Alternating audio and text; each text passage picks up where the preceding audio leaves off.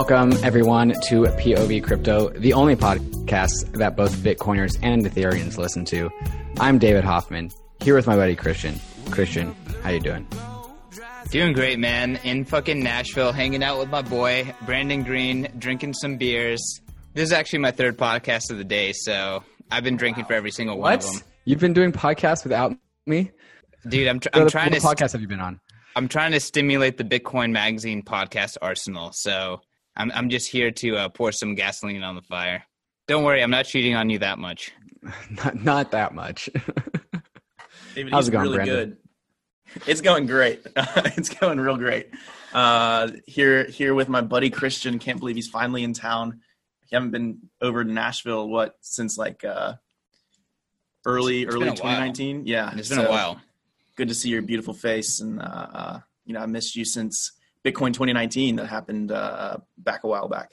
We got an exciting podcast for you guys. Obviously, y'all already know Brandon. This is his second time on the podcast. But before we get into all of that, we want to introduce you to our sponsor, the Haven Privacy app.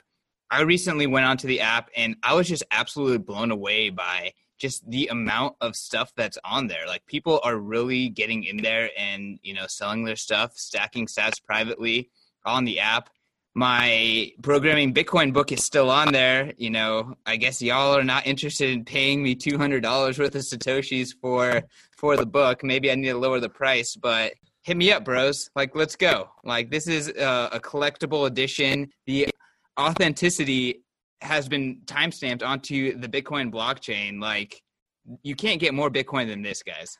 Yeah, I've actually been poking around in there too, and and I downloaded the app when Haven first was our sponsor over a month ago, and and they've I mean they've gone on this marketing effort right with uh, with the podcasting advertisements, but the amount of uh, liquidity, if you will, of both items and buying and selling on there is is pretty solid. So it, it's turning into a very real marketplace. So if you have anything of value that you value less than the market, go ahead and put it on Haven app and see what happens. let's just get right into this. Uh, Brandon Green was on our show. I think when was it? Very Maybe- Yeah, it was, it was pretty early on. I think it was before 2019 even started. So in 2018. Um, I think it was uh, uh, January 2019. It was the Jordan episode. Uh, Oh, yeah. uh, podcast number 23. yeah. This is gonna be like 84 or something like that. Oh my gosh, been you a guys have been busy. That's awesome. Well, yeah, no, it was uh, it was right in the middle, or really the tail end of just the bitter, bitter bear market, uh, and you know, uh, it was it was a cold, cold winter for sure. And but uh, I was proud of myself in that I was able to, you know, muster up some gall and say, I think this is it. Like, I think this is the bottom. Uh, and it turned out that uh, it was the bottom, and uh, we didn't go any lower. Thank goodness, because man, it was not fun being down there for so long. And and uh, I'm glad we kind of turned back around. And man, you know, 8,500 or 8,300, wherever we're at right now, uh, we're, we're dipping hard. we're dipping hard. Hey, you know, it feels think great done in dipping. comparison.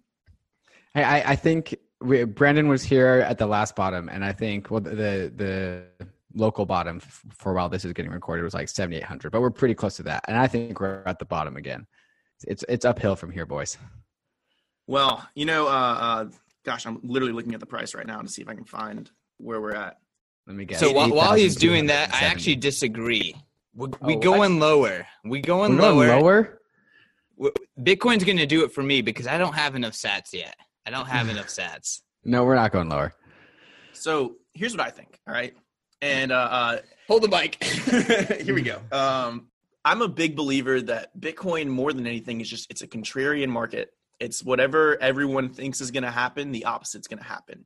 I think right now uh, we have we still have too many people who are a little bit bullish on uh, the price, and so I think we're going to dip a little bit more. I don't think it's going to be that much. I think maybe uh, if we hit like that, uh, I don't think we'll go any lower than 6K. And if we're hitting like a, a 6,500, 6,700, 7K even, like I'm I'm really going in hard on uh, you know some some uh, uh, bullish scenarios. So like uh, I think this is you know the the correction we needed uh, in order to get everyone a little bit unsure about what Bitcoin's going to do next. Mhm. Uh, we'll get enough people flipping bearish in that uh, kind of jolt down to you know low sevens, uh, upper to mid sixes, and then from there, I think we just springboard. Uh, Mm-hmm. uh, and here's you know the bold prediction is I could see in a pretty short time us going from you know that 7k mark to a uh, 18 or ooh, that was my alarm to go to the gym. Good thing I'm here drinking beer instead. No, I, I see us. Yeah, that's over. I see us going maybe to like, uh, dude, even maybe 18, 19K in like a pretty sharp uh, uh, run up. It could Right. even be before the end of the year. 2020. No Holy way. fuck. End of the year? Maybe before the end of the year, maybe early next year. But, you know, there's just something about like, uh, we're so ripe for a, a big upswing and we haven't even hit all time highs yet. We're marching towards the happening right now. Like the, the market's primed to have some pretty shocking movement, in my opinion. And uh, uh, I think it, we just have to all be primed to expect the opposite first. And so that's why I think we're going to dip down, make everyone feel bearish. Everyone has a little pit in their stomach and they're like, let me take some leverage off the table. And then wham, it, uh, Bitcoin hits us You with a nice little yeah. upswing. Yeah. David, Yeah, how are you feeling about the ETH chart? Uh, I mean, ETH USD. Let's The- let's the- keep it easy. the, the We don't want you to cry here. it's kind of hard to pull it away from Bitcoin. Honestly, I'm a terrible charter, and at the end of the day, it's, it's at what 175 right now, and it fell down to like 160 or one like 55 was like the bottom of the wick, and the the all time low for Ether was like 82 dollars, right? So we're like two x its all time low. And so, so like it's so close to the bottom. Like, damn, like you can't you can't fall that far when you're so close to zero. I'm, I'm sure so many Bitcoiners are super happy about it, that I just said that.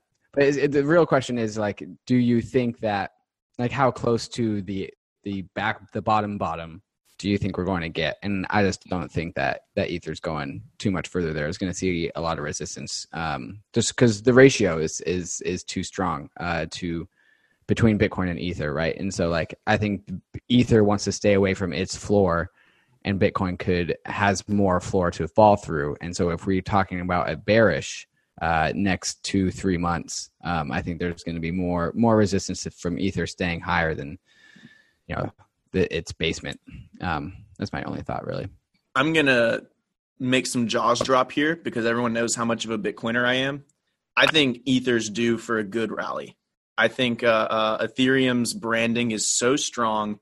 They're like the new con- so one of my big theories of what's going to be a, a major driver of the next market is when countries and central banks start dipping their toes into uh, having some reserve amount of Bitcoin. Wait, Uh, you you think this is in the 2020 2022 fr- time frame like dude, there are some countries out there who have nothing to lose.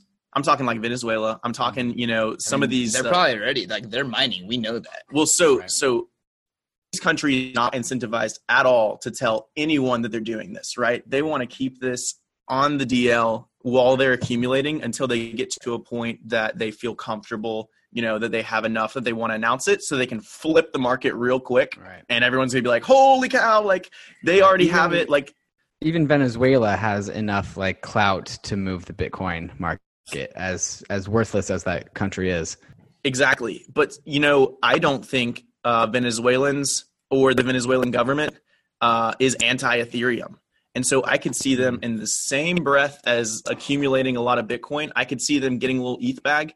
Uh, uh, and, you know, they can legitimize Ethereum uh, in the same way that they'll, you know, not that Bitcoin needs to be legitimized, but they'll they'll push Bitcoin even higher into that new echelon of, uh, you know, world reserve currency Right. uh, potential status. But you know, Ethereum, uh, I am not a, a long-term ETH bull, but Ethereum is like a, a project that has brought you know new paradigms into this space. It's it's brought a whole lot of new investors to look at Bitcoin in the first place. It's got the Silicon Valley uh, uh, kind of panache to it. I Mhm. think Ethereum is due for a pretty dang. Yeah, no, I'm wearing my long Bitcoin short the bankers shirt. Shout out Pomp. You know, being overly bearish on Ethereum in the middle of a Bitcoin bull market is uh, ridiculous. Like, you know, they're going to pump together. There's going to be a Mhm. pumping of Bitcoin, and people are like, oh, Bitcoin's already gone up so much. It's so expensive. I'm going to buy it. You know, all that kind of stuff is going to happen again. it's happened in every bull market even back to like the 2013 2014 bull market there were some coins out there that you've never heard of that pumped hard because bitcoin was pumping and it was too expensive so it's just like yeah it, it's a matter of time before we get the same kind of market dynamic and and the same thing with when big money comes into crypto like they don't have uh, tribalism or opinions about crypto, right? They know Bitcoin, and then they know there's some other stuff. Maybe they know Ethereum too.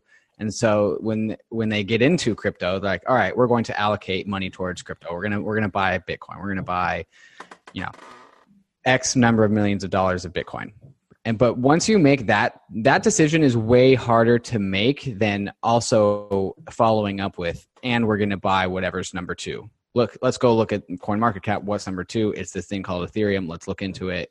Then let's allocate some amount of portfolio to Ethereum, right? And so, like, say you have a hundred million portfolio and you do eighty percent Bitcoin and twenty percent Ethereum. Well, I mean, Ethereum's like twenty percent of Bitcoin. So when when we talk about price movements, it actually means a lot for Ethereum because of that small amount of money going into Ethereum. Proportionally, it can really pump Ether. And so there are these investors. Investors are inherently not maximalists, right? They're trying to di- di- uh, diversify, and so they're going to go into crypto and be like, "All right, let's spread things out." Uh, I mean, fuck, maybe then they buy Bitcoin Cash, but hopefully they do at least a few, a few moments of research. But um, yeah, so like that, it's it's going to be good for good for uh, definitely the the one and the number one and the number two. You know, it's number three though. Fucking Ripple. yeah, that's true. It's like token for the banks, guys. Come on. Ripple's gonna rip.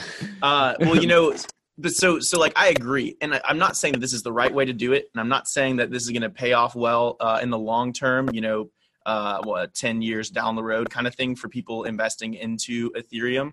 You know, uh, you can't get me to be a, a perma ETH bull like I am with Bitcoin, but it is ludicrous to think that Bitcoin succeeds in this next bull market and ETH is just left in the dust. It's not going to happen. Uh, uh, and so, in my opinion, you know, like from my vantage point, uh, gosh, I can't believe I'm going to say this out loud, but like, how do I stack more sats? You know, maybe there's a way that I there's a way to trade ether so that I can get more Bitcoin. That's not a bad thing. That's not a bad thing at all. Go ahead. You should you should come to DeFi and you should uh, buy WBTC, and which is price exposed to Bitcoin, right? It's not Bitcoin. You don't get they're not Satoshis. They're something else, but it's price exposed. What Toshis? Who are you? you can buy a bunch of those. You can put them into compound. You can draw DAI off of your collateral, and then you can buy more WBTC and put them into compound. So you can get organic leverage that way. I mean, I guess you could just do the same thing on BitMEX, but I mean, it's it's trustless, kind of. Yeah, yeah, yeah, yeah. I mean, uh, at some point, that feels like a, uh, a perpetual motion machine that somehow, like, I, am continuing to print more uh, mm-hmm. That's buying more Bitcoin. It's that's called leverage. It's yeah, called it's leverage. leverage. It, it leverage. ends up being leverage, sure, it, but uh, uh, and it can unravel if it goes down, right? But it also is leverage if it goes up. When you're at the bottom, leveraging up is good. but yeah, I mean, all this to be said, this is all ways that I am trying to figure out, you know, how can I get more Bitcoin for this next bull market? Uh, mm-hmm. And so, you know, the people who made the most money in the last bull market were the ones who always counted their alpha in Bitcoin, but they invested in everything that they could find, you know, and, and those people, you know, the people who were the, the Bitcoin permabull, I'm not going to touch anything else because it's all a scam. They made a lot of money too but they didn't make as much money as the ones who said, you know, like, yeah, I'll buy some of this, I'll buy some of that, I'll buy some of that, and I'll make sure that I make Bitcoin by doing it. Yeah, that that was definitely the right position for those in 2017. I think it's definitely a gamble going into the future just because we I don't know what flavor of the Scambrian explosion we're going to experience, but I doubt it's going to be exactly the same as 2017, but I must say I was a pretty heavy I was a pretty heavy Bitcoin maximalist, even more of a Bitcoin maximalist now. I would say that back then I was just like straight up Bitcoin maximalist. Everything's a scam except for Bitcoin. Now I think I have more nuanced views, but even then, you know, I was really fucking jealous of David. David had bought a bunch of XRB. Uh, David yeah. fucking bought a bunch of uh, Spank during the ICO. Spank, he like Spank chain at two and a half cents, XRB at uh, oh, two, one, one and two dollars. Yeah, so I'm just yeah. sitting there fucking with my tail between my legs, just like watching David get like thousand X gains. And I'm like, motherfuck. well, and like that's that's the problem, right? It's like I know that I'm right, but I also know that I'm missing out on a whole lot of mm-hmm. potential gains in Bitcoin because I just like I can't bring myself to to you know buy something else. But you know, in the long run, uh, that was obviously a mistake because I could have made so much more Bitcoin if I had just understood where the, like what the market was trying to do, uh, which was obvious to me and like obvious to anyone who's in this space. Uh, and just actually try to take advantage of it. Well, I mean, this is just finance, right? Like finance is risk, right? And so, but basically, what you're talking about is there were a bunch of opportunities to invest in things to make more money, and in your head, money is Bitcoin. But if you want to make more money, you have to take risk. You have to go invest in stuff. So this is just the age old uh, age old truth of what finance is. The difference is that the finance the finance cycles in crypto last like two years. So like every two years, there's this new cycle of crazy opportunities that you have to be ready for. Right. And most of the opportunities last like a total of three to five days, you know, where you're going to get 80% right. of your returns. Three to yeah. five months, maybe. well, well, I mean, specifically trying to get more Bitcoin in some yeah, of these other projects. Yeah. You got like a, a five day window to get 80% of your returns. Otherwise, you know, you miss the boat. Like, do you guys think that you will be able to make more Bitcoins from Decred? Ooh, uh, because like I think I, I would I would be inclined to think yes, but again, like Decred's like the opposite, right? Like Decred is the multi-cycle long-term hold in order for that narrative to unfold. So like D, I think Decred will pump and pump big at some point, but I don't think that it it could happen between now and like 10, like 10 years from now. Well, here's here's what I think is, you know, the market is going to be simple first. What is the most obvious, easy kind of uh, to understand narrative built around a project? And then uh, those will be the first ones and the most heavy movers that you'll get the biggest upside in. And so I think it'll be the you know uh, uh, you know I hate it, but the ripples who you know can easily s- try to still say that they're a bank coin and all the banks are going to use it and like oh you know my, my grandma can kind of understand what that means and she might she won't because I won't let her, but she might you know grab a bag. Uh, uh and Ethereum saying that you know we're Bitcoin, but we have smart contracts in our layer one. You know, like uh, people will get what you mean when you say that, and they'll they'll buy into it, uh, and just on a really simplistic level. Now, obviously, Bitcoin uh, will absorb, in my opinion, all of that, uh, and kind of already is. But it's just a matter of like uh, uh, the sim- more simplistic the narrative, the more likely they're going to have upside in the next bull market, where there's going to be a swath of a hundred times the number of people in the space right now are going to come in and fall head over heels into the rabbit hole. And so it's like those people are the ones that you're uh, uh, getting upside from, uh, not in you know uh, in other projects because ultimately they're greater fools, right? But uh, uh, the ones that'll stay will slowly, I think, move over to Bitcoin, except for those Davids who you know stay underneath. Yeah, because there's things to for every person that you think is going to move over to Bitcoin, there's going to be a person who's like using an application and be like, yeah, but my application's not there. Mm-hmm. Yeah, the only application that matters is making more money. So Bitcoin is very good at that. On the all on the, the tone, applications on Ethereum make you money. That's what they are for. The first, except if you're measuring it in Bitcoin. Okay, but let's talk about Decred really quick. Let's talk about Bitcoin or Decred really quick. Um, we measure it in so, DAI, which is nice and stable and a stable down because it's the dollar. Okay, let's let's keep going. So, um, talking about yeah, Decred, let's, let's ignore the, these holes in first, my argument. Move on. Per, personally, Decred is probably the only altcoin since I got into Bitcoin that I've purchased with Bitcoin. It makes it, it makes a hole in my stomach. I immediately bought the Satoshis back with fiat. But in purchasing Decred, it's not so I can make more Bitcoin. It's strictly to diversify. It's like it's a diversification away from uh, from the Bitcoin way at finding the same end result. Uh, so personally, for me, I'm not trying to trade it in for more Bitcoin. I'm I'm just it's it's going to moon or it's going to zero. I don't care. It's a diversification bag. Um, I'm not bullish.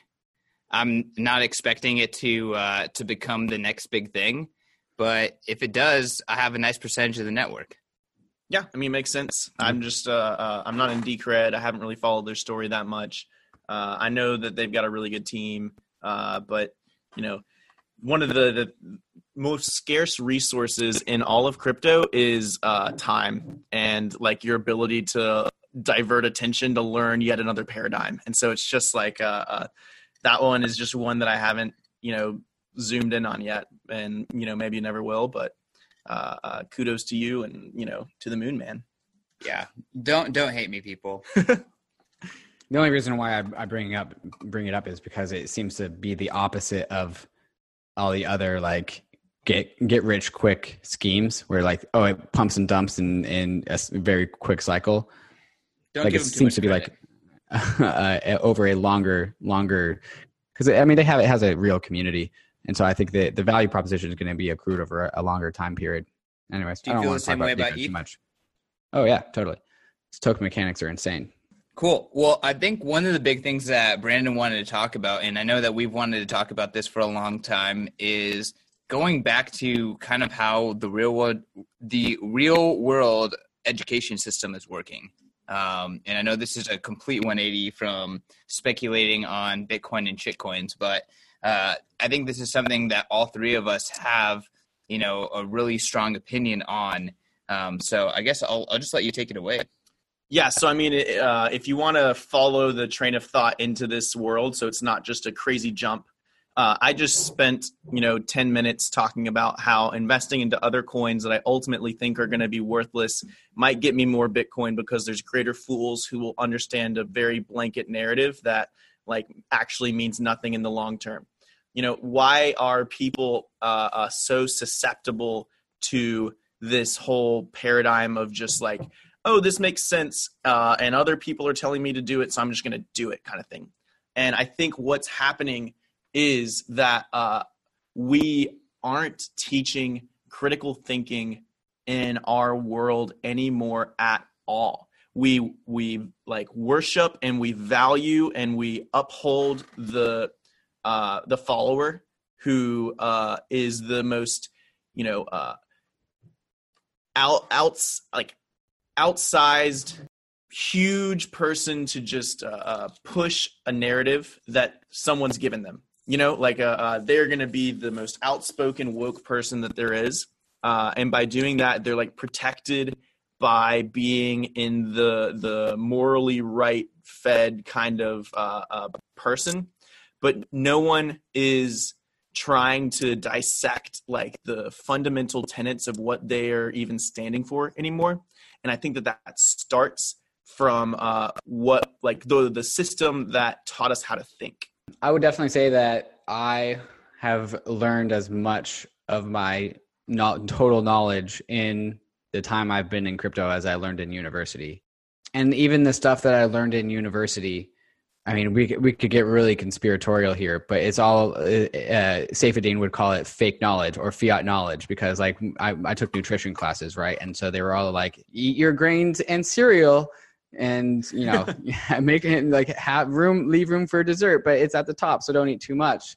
And then I go through my own endeavor and and discover, you know, paleo keto lifestyle and feel, and it feels like Saifedean's argument, right? And I would never have learned that in the traditional system because of the the, the corruption and the malincentives behind lobbyists uh, and and people just pr- uh, pumping their industries in governments.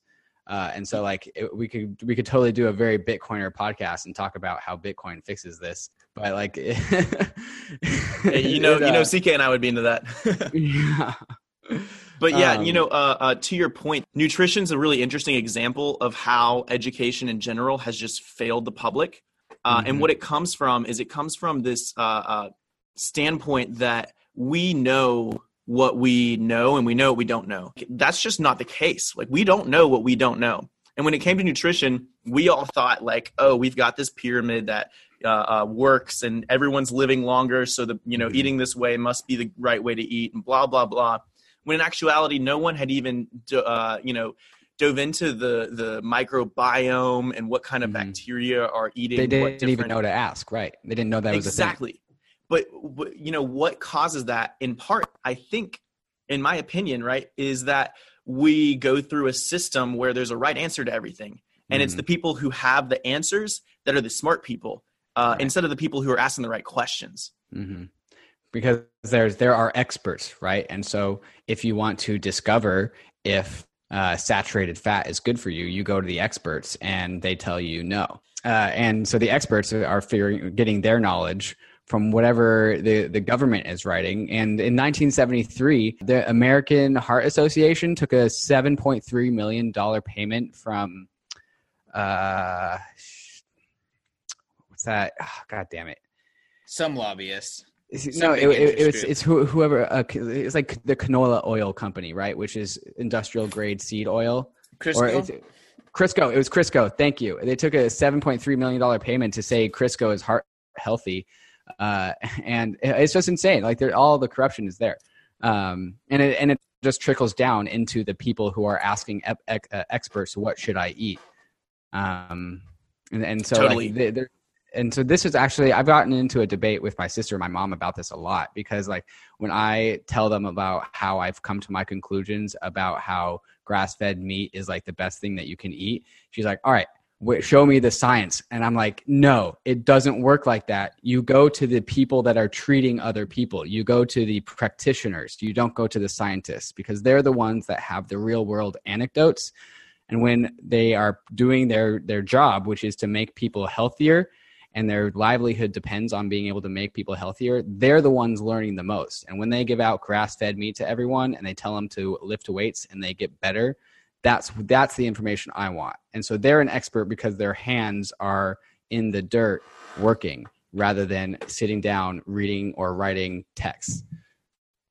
Holy shit! You just sound like Nassim Taleb Jr. Oh yeah. Oh yeah, the guy. Skin in the guy. game, motherfuckers. Apart, well, so apart from he's kind of mean, but yeah. He is mean on Twitter, but apparently all the wise ass motherfuckers are like Saifedean.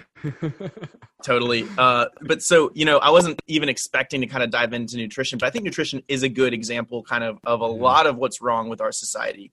And, uh, you know, a funny thing to look at too is the um, uh, New York Times article, I think that just came out like yesterday or something like that, where they came out and said this new study has said that uh, uh, meat and, you know, uh, uh, all the kind of uh, red meat and cured Mhm. meat and uh, everything like that is is actually not that bad for you. Like maybe it's good oh, for you. I saw that one. And then Dr. the next day- Patrick retweeted it. Yeah, but then like the next Mhm. day, I think like today they've come out with another article now Mm-hmm. saying, uh, actually, meat is bad for you. Just like, Just they- kidding. Scratch uh, that. Geez, like I wonder who jumped into their editor's Uh-huh. ear and said like, Mhm. we can't publish this, you know. Uh, And Mm-hmm. one of the funny things is that one of the big arguments about uh, meat being bad for you is that it hurts the environment. And it's like, Mhm. well, that's actually, you know, it's true the way that we, you know, farm meat right now. It's not Mm-hmm. good for the environment. Totally agree with that. Blah blah blah. Uh, that's not nutrition. That's that's Yeah. something totally different. But because Right. it's bad for the environment, we're now trying to feed a narrative where it's also bad for you. And like, uh, uh, those are two separate things that should both be taken into account, but they're they're not the same thing. And on top of that, it there's a lot of I, I I don't want to say studies, but there's a lot of evidence that shows that industrial farming in general, whether it's corn, whether it's beef, whether it's chicken, it doesn't matter. Industrial farming is bad for the environment and Yeah. natural ways of growing cattle, having them roam free range, having them mm-hmm. be in a freaking forest, like that's actually good for the environment. And guess what? When cattle are amongst trees and grass, that mm-hmm. absorbs a lot of standing carbon that comes out of them because that's what the trees need, right? So when you start messing with the natural way that things happen, yeah, shit goes out of whack. Well, yeah, and and to your point too, and I I am not a nutritionist, so like uh, I'm not a should be- scientist. yeah, I should be talking about this as little as possible. From what I understand, uh, the I'm a chemical engineering background, so like I, I can understand some of this, but it's the fact that we feed cattle uh, in the in the big industrial farms, we feed them corn instead of grass. We, yeah, Uh, we feed them fucking Skittles.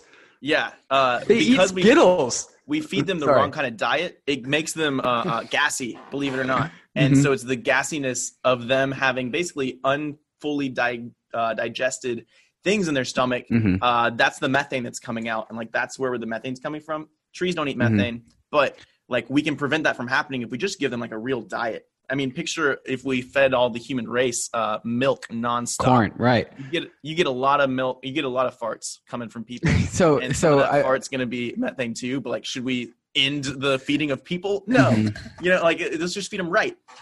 So I've actually spent a ton of time like learning about grass-fed meat and, and how this all works out. And so I went up to uh, one of the, the one of the butchers I go to and talked about where like where they get they, their meat. And they said that they've they took like a company field trip to go out to this farm and like just hang out with the cows. And he, I spent like 30 minutes there just talking about uh, cows to this butcher. And he said that um, cows that are like factory farmed, like the concentrated feeding operations, the ones that just fuck everything up uh, they're fed like purely corn, and then they also like plastic and Skittles is are is just mixed into their to their food, and so and Why then Skittles? because because it's sugar, it's fucking sugar, and it makes it it makes it good. It's like candy to them, just like it's candy to us. And so and then uh, a cow is typically raised for like anywhere between twelve and eighteen months before slaughter, because like that's they're going to get maximally big, and so that's maximal, um, you know, profit. And so, but the thing is like, so they slaughter them at around like 14, 15 months or something. But if you keep on, fe- if they, if you, if you keep a cow alive with that diet, they're going to die around 20 months anyways, because the stomach ulcers in their gut from the shitty food that they're eating is going to kill them anyways. It's just insane. And so like the animal and like I'm a, and this is where it gets into things that I don't have evidence to back up, but I'm pretty sure that if you have a stressed out, unhappy animal, it's going to produce because that, that goes right into their hormones, right? And hormones are the fundamental base layer of what your health is. Like if you have balanced hormones, you're a healthy person. So these cows have fucked up hormones their entire life and they're stressed out in these like terror operations that are concentrating feeding operations. And so they're just the most stressed out animal. And then you eat this this meat that is just a product of this stressed out unhappy animal. And so when we talk about trying to save the environment and actually like not have stressed out un- unhealthy animals i think the best way to do that is to figure out how do we incentivize grass-fed pasture raised like open land cows that go and like trample up the dirt and allow for plants to grow because where big animals walk plants follow. They're a necessary prerequisite towards putting like reforestation and so we can figure if we can figure out how to get everyone to buy grass-fed meat we can like fucking stampede cows through the Saharan desert and through like all of the the Amazon rainforest that just burned down, and then the the fucking trees will be uh, following them wherever they walk, and then boom, we just solved uh, climate change, kind of.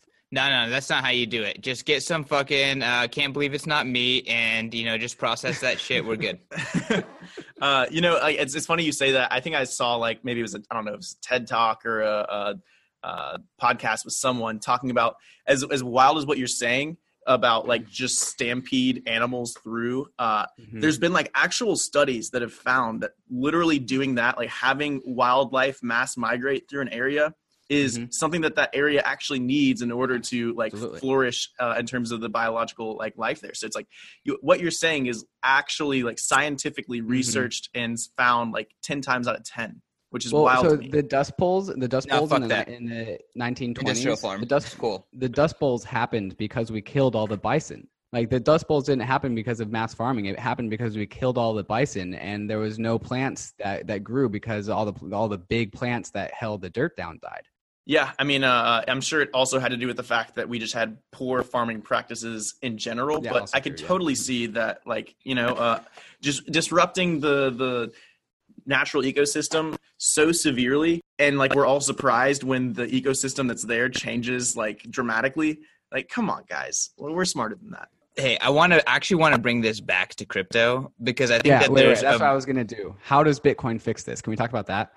Well, I mean, if you're a Bitcoiner, you fucking love red meat. But um, no, I, want to bring this back to crypto because, like, the government is telling us what to eat. The Mhm. government is going in and and printing fiat and subsidizing all of these farms and all this bullshit, right? Like, if we had something that took that took away that ability for central planning to dictate and be an interventionist and kind of influence in a mass way how things are done and it was more organic more local uh, more market based i really do think that the results would be drastically different you know and uh, to your point there too and then uh, uh i will not go any further than saying this but the government does not want its people to be happy. All right, let me explain. Like Democrats on the one hand want you to be as unhappy with Trump as possible because they want you to work very hard to get him out of there, right? And so like their goal is not is like a, a fearful and an angry populace is really easy to point in one direction and tell them to just go, right? It's the most controllable population you can possibly get. Trump, on the other hand, you know, is trying to rail against the Democrats and make his uh, uh, position even stronger. And the immigrants. And the, yeah, and everything that Trump rails against. Jeez. Uh, but, you know, he also is not like he's sitting there saying everything's great, you know, like uh, uh, just calm down, you know, don't worry about it. Politics is fine. China, like, China, no, China. Yeah, he, he's all he does is tweet about how like terrible the world is and how the Democrats are all against him and they're you know taking over in deep state, deep state, and you know there's truth to that. Like, don't get me wrong, there's definitely truth to everything that he's saying to, to some degree. Yeah. Let's let's let's say. Yeah, yeah, yeah. Not everything he's saying. But, let's pump the brakes on that. Trump ain't a saint. But let's be real. Like, uh, anger and fear are the two biggest driving factors to uh, create action and and the the government has figured that out just as much as you know the media has figured that out and everyone's just trying to make us get angry all the time it's like gosh who's who is still incentivized to make us want to be happy like who's who's still out there on the side of humanity orange coin so yes. well, that's what Andrew Yang wants to do, right? And so like part of part oh, of the, after the whole UBI thing, like that's he wants to stop focusing on metrics like um like GDP and start focusing on metrics like how happy are we? That's that's like one of his core value props of of why he wants to to get to get elected is to refocus what numbers that we focus on and re- replace them with like how clean is our air? How happy and educated are our kids? Like what like how do we feel? Stuff like that. Yeah i mean i think that's the the right way to do it right? You know if your job is to be president and to be a leader of a country the only thing that you should be worried about is are my people working? Are they safe? And are they happy? And if you can answer those three things as yes then you're a successful president. You're definitely going to get reelected right? Like mm-hmm. the we're taking the contrarian view of like how do i stay in power well if I can make my people unhappy with everyone else, if I can make them fearful they're going to lose their job if I'm not there, and if I can make them feel like the entire world's going to attack us if I'm not in charge of our diplomacy, then I can stay in power. And it's just like, yeah, and now you have a bunch of people who are angry, scared, and uh, uh, unhappy, totally on edge. And it's just, come on, like, what? Why are we allowing this even to happen? Uh, I don't know but you know i don't even have a good answer for or a solution for it so it's not that helpful to bring it up. I don't want to talk about how bitcoin fixes i actually want to talk about how the internet fixes this. Uh, i love i absolutely love the internet and like david i have I learned more cool too. I've learned more about the world from the internet from self-directed education from in just having a genuine interest in something than i mm-hmm. ever learned from any sort of educational process that has been kind of waterfalled or bestowed upon me prior to that. You know, I've always been a smart kid that performed averagely in school. I think that it's pretty obvious that I'm act, like I'm not trying to you know toot my own horn or anything, but I, I think that I'm relatively intelligent just because of you know where I've been able to put myself at this point in my life. I think a lot of that stems genuinely genuinely from just being interested and curious and that's where the internet really like allows you to thrive is because if you're genuinely interested and curious and want to be a part of something the internet allows you to do that. Um, and I, I think that the internet fixes a lot of this and that decentralized education and information fixes a lot of this. And you know bitcoin is just a subset of what the internet is doing to the world yeah i mean uh, uh, i totally agree and this kind of brings us back to education, which gets me a little pumped up uh, because ultimately, what is education's job if not to make you insanely curious and insanely shrewd about uh, understanding what information you're interacting with, understanding how to you know critique it, where its uh, weaknesses are, where its strengths are, and be able to just wrestle with broad concepts that are intangible. Right? That's what inter- uh, that's what uh, education is for, uh, and that is not at all like not it's the exact opposite of what education is doing. And or what has it has become. What it has become yeah. Uh, i'm not saying that it's it was right you know 40 years ago. Uh, i'm saying that it's never been perfect uh, but it's it's started to evolve into the wrong thing and that's because of the incentives of education. And like let me jump into that real quick and like rant on it but it's a quick rant right? The incentives let's start at a college level all right? If you're in college uh, and you're at a university you know i went to the university of alabama roll tide. Uh, i was in a great honors program there but the university as a whole uh, failed me. And here's why. Uh, it is incentivized to get me a good grade so that i can present my education from them as top tier that I was one of the smartest in the class. I will get a good job. I will go on and work that job, and I will pay back to the university for the d- degree that they gave me. Right, and uh, anyone who graduate, first of all, anyone who doesn't graduate is basically a sunk cost because you went to the university and they probably paid like you paid them as much as they had to pay their salaries and their taxes and their you know like they are probably break even from uh, uh, tuition costs all right. Very inefficient institution. Uh, but they're hoping that their long term investment into you, you will pay off in the long run. And they only need a few people to really pay off in order for them to be profitable, right? Because those are the ones that'll be, be big boosters that'll help their endowment, all that kind of stuff. Buy right? building. Uh, so they want as many people to pass their classes and they want you to get as good of a grade as possible. And what that means is that the people who are the smartest, like by far the smartest, and the hardest working are going to get maybe the same grade as someone who is average smart and incredibly hardworking. And the fact that like we can no longer distinguish the two in uh, school is a tragedy, in my opinion. Like, how do you distinguish between someone who is brilliant and can come up with ideas and work on things that are world changing and is creative and is creative? Yes, all of these things uh, a leader from from someone who is you know gonna come in and be an amazing follower, right? He's gonna there uh, he or she's gonna come in and like work the job, do it to a T, uh, you know, help you succeed. Uh, but they're not, not think for themselves. But they're not the the visionaries who are going to go out man. and change the world. And and both are needed, right? But it's like, how do you uh, uh, distinguish between those two if your education system doesn't do doesn't do that? Um, yeah, Go ahead. I had, I had, a pretty comparable experience when I was uh, going through uh, the whole personal training uh, part of my life, where uh, you need a, a, license to be a personal trainer, but there's like 20 of them, and so I picked the easiest one because I just wanted to skip to it, and so it's it's the one that like everyone has, and so you spend you spend like two or three hundred dollars signing up for to take the exam.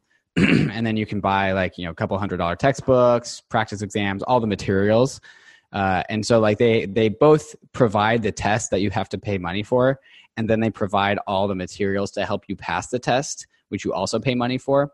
And then when you get your exam, you can take it to uh, the gym and be like, "Yeah, I have a I have a license." And they're like, "All right, can you make sales?" Because that's what really personal training is. And so like when I, after I go through like my human performance and nutrition degree, and I have all of these uh, things to share. And I, I, I personally spend a ton of time um, just learning about kinesiology and the and the gym and and the right way to move your body, which is not reflected in what I learned in the test. It was just uh, there was just total uh, asynchrony from the things that I do in the gym because I do them because I think that they are the right things to do, and the things that were on the, the program. There was just a total dichotomy, and it had no help in me getting the job because the job was all sales based. Um, and so it was just a, a nice little microcosm of that. Yeah. Uh, it's like you're speaking my language 100%. Even more so, half of what it sounds like you learned by doing these classes and taking these courses and like becoming a personal trainer uh, mm-hmm. is rote mem- memorization. And Absolutely. what value does rote memorization bring us in a world where everything is at your fingertips on Google? You know, Mm. like why are we still valuing things like uh, memorize these dates and you know who killed who in the War of eighteen? You know, like what what is the point of all these things uh, and learning all these facts when you don't need to know these facts in order to be successful? You got to figure out how do I use the internet? How do I use my understanding of X, Y, and Z to then learn uh, uh, ABC? You know, and it's like we don't encourage that. We don't teach for that anymore, and because of that, no one's learning how to even begin to understand things that aren't spoon fed to them. And who's the spoon feeders in our in our world today? It's the New York Times. It's you know CNN. It's ABC. It's it's Hey, everyone. Don't give Fox News a pass too. They're fucking feeding some shit. Oh, well, Oh, yeah, yeah. absolutely. Feeding the Fox, cows some goddamn Skittles. Fox News started it. you know?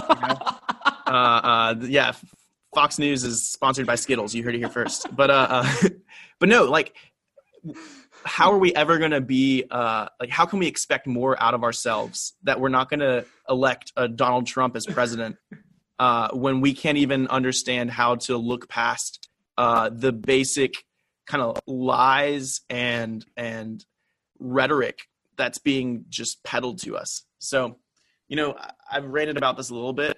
Uh, I think that ultimately we have to figure out a way to bring ourselves away from grading or ramp up grading a hundred percent to where the only the smartest of the smartest who are the hardest working people get A's and every average student out there uh, gets C's. And uh, and like half the people who take a class fail. You know like where's that happening? Why can't Mhm. we fail people anymore? Like Mhm. all these kind of like there's no incentives to do this right? Because if you're a high school and you fail people then now your graduation rates look bad your college placement looks bad. Now you're not a good high school and you're failing. You know like that's not what we want. Uh, and if you're college and you do that now you don't have half your people going out and getting jobs. And if they're not getting jobs you're not getting paid.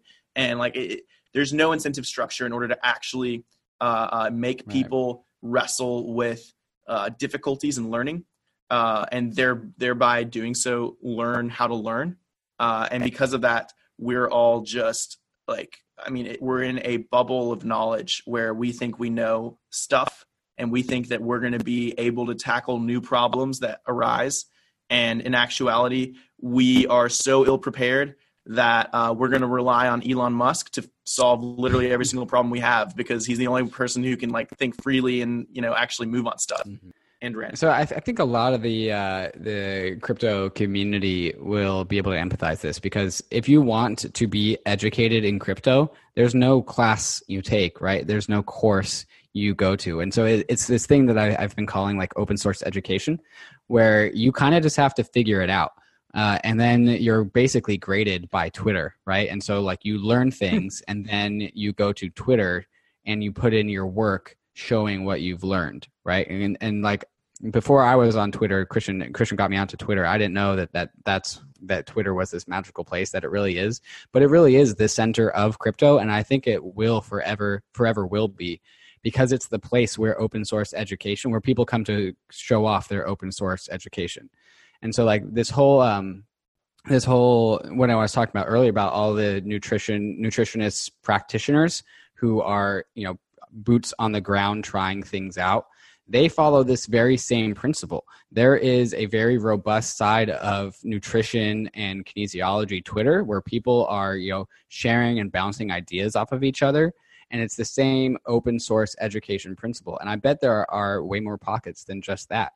But it's all a, a huge, um, it's coming out of a, a big dissatisfaction with the status quo of information and knowledge because the, internet certain institutions have captured information and captured knowledge and now they have the power to lobby for that information and knowledge right? And so i think a lot of this like organic uh, uprising of uh, much of organic information is coming out and it's coming out through twitter uh, and, and we can see that in crypto and we can see that in in other industries as well I agree. Uh, I mean, Twitter is like this free flowing information uh, source, and that's it's really freeing in a lot of ways. I will say I have critiques on Twitter. uh, in that you have followers, not friends. You have uh, you're you're broadcasting instead of conver- like having conversations. And I don't know how to solve this problem, but because of it, uh, the most outraged, the most extreme viewpoint, the most I am intolerant of your position uh, is the one that's heard and signaled the most. And so I don't know how we fix that issue. If we can fix that, then I think Twitter becomes the perfect platform. No, I disagree. Really? Yeah, uh, because I think that kind of alludes to what you were talking about with like you want the classroom to fail 50% of the time. Well, you we want to hammer down on what people are wrong about. And so like yeah, Twitter's going, you're going to get hammered by Twitter for whatever opinion that you share. But if you say something actually wrong, then you are really going to get hammered. Like, look at Ameen Soleimani. I mean, maybe you didn't pay attention to it, but this was some Ethereum drama. Uh, anyways, basically, individual A says something that was generally controversial uh, amongst everyone, and then everyone came and uh, voiced that opinion. And so, like, if you say one opinion and then one or two people say like I disagree. Well, that's that's one thing because the people that do agree kind of stay silent, right? They like tweet, they like like it and uh, reply it, but maybe they don't comment. I agree because that's what liking is for. Um, and so like it's it's kind of a, like they're not equally represented, but uh, I would say like a lack of dissent is therefore agreement.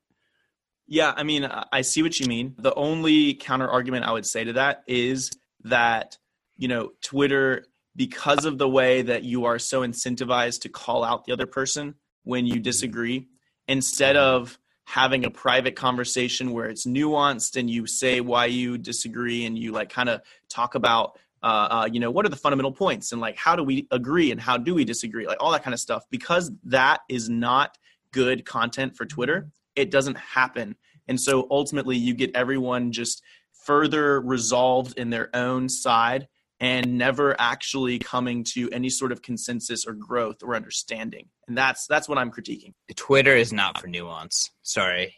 280 yeah. characters, 140 characters, whatever. It's not for nuance. It's for making mm-hmm. statements. It's for trolling. It's for making announcements. It's it nuance is for podcasts. Nuance is for Telegram. Nuance is for DMs, but it's not for Twitter. Yeah, it's not what the medium it's is hard. used for, it's and I don't want Twitter. it to be for. I don't want it to be like that but it is for learning. And so we have to figure out how to balance the fact that I want to come to Twitter for information, but I also don't want to, uh, like, I also want to come somewhere for the conversation and the nuance around that information.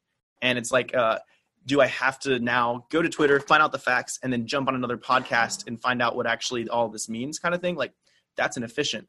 I want the platform that has the information and allows for you know critical thinking around this information uh, both in the same place. And that's what that is my critique. It's like it's lacking that. And so because of that, I would still call it an imperfect platform. Can't be perfect. You guys, perfect. this was an awesome this was an awesome show. This was very, very different than what I expected and what past POV crypto shows have been a lot of agreeing here. A lot of agreeing. I don't know if I like it so much, but uh, yeah, Bitcoiners Brandon, and Ethereans agree way more than they disagree. We just focus on what we disagree, which is what Twitter does. Yeah, it's the funny part, right? Like uh, we probably agree on ninety eight percent of uh-huh. everything that we're talking about, right? But we only yeah. focus on the two percent where we're like dead against yeah. each other, and it's it's funny. Mm-hmm. But yeah, uh, Brandon thank you so much for coming back on the show. Thanks for stimulating such a interesting and, and nuanced conversation and a conversation that uh, we all seem to be on the same page about. Uh, where can people find you? I, I personally think that you are chronically underfollowed on Twitter. well, so you know, I, I have to give it up to you guys. You guys are the like consummate uh, content creating professionals.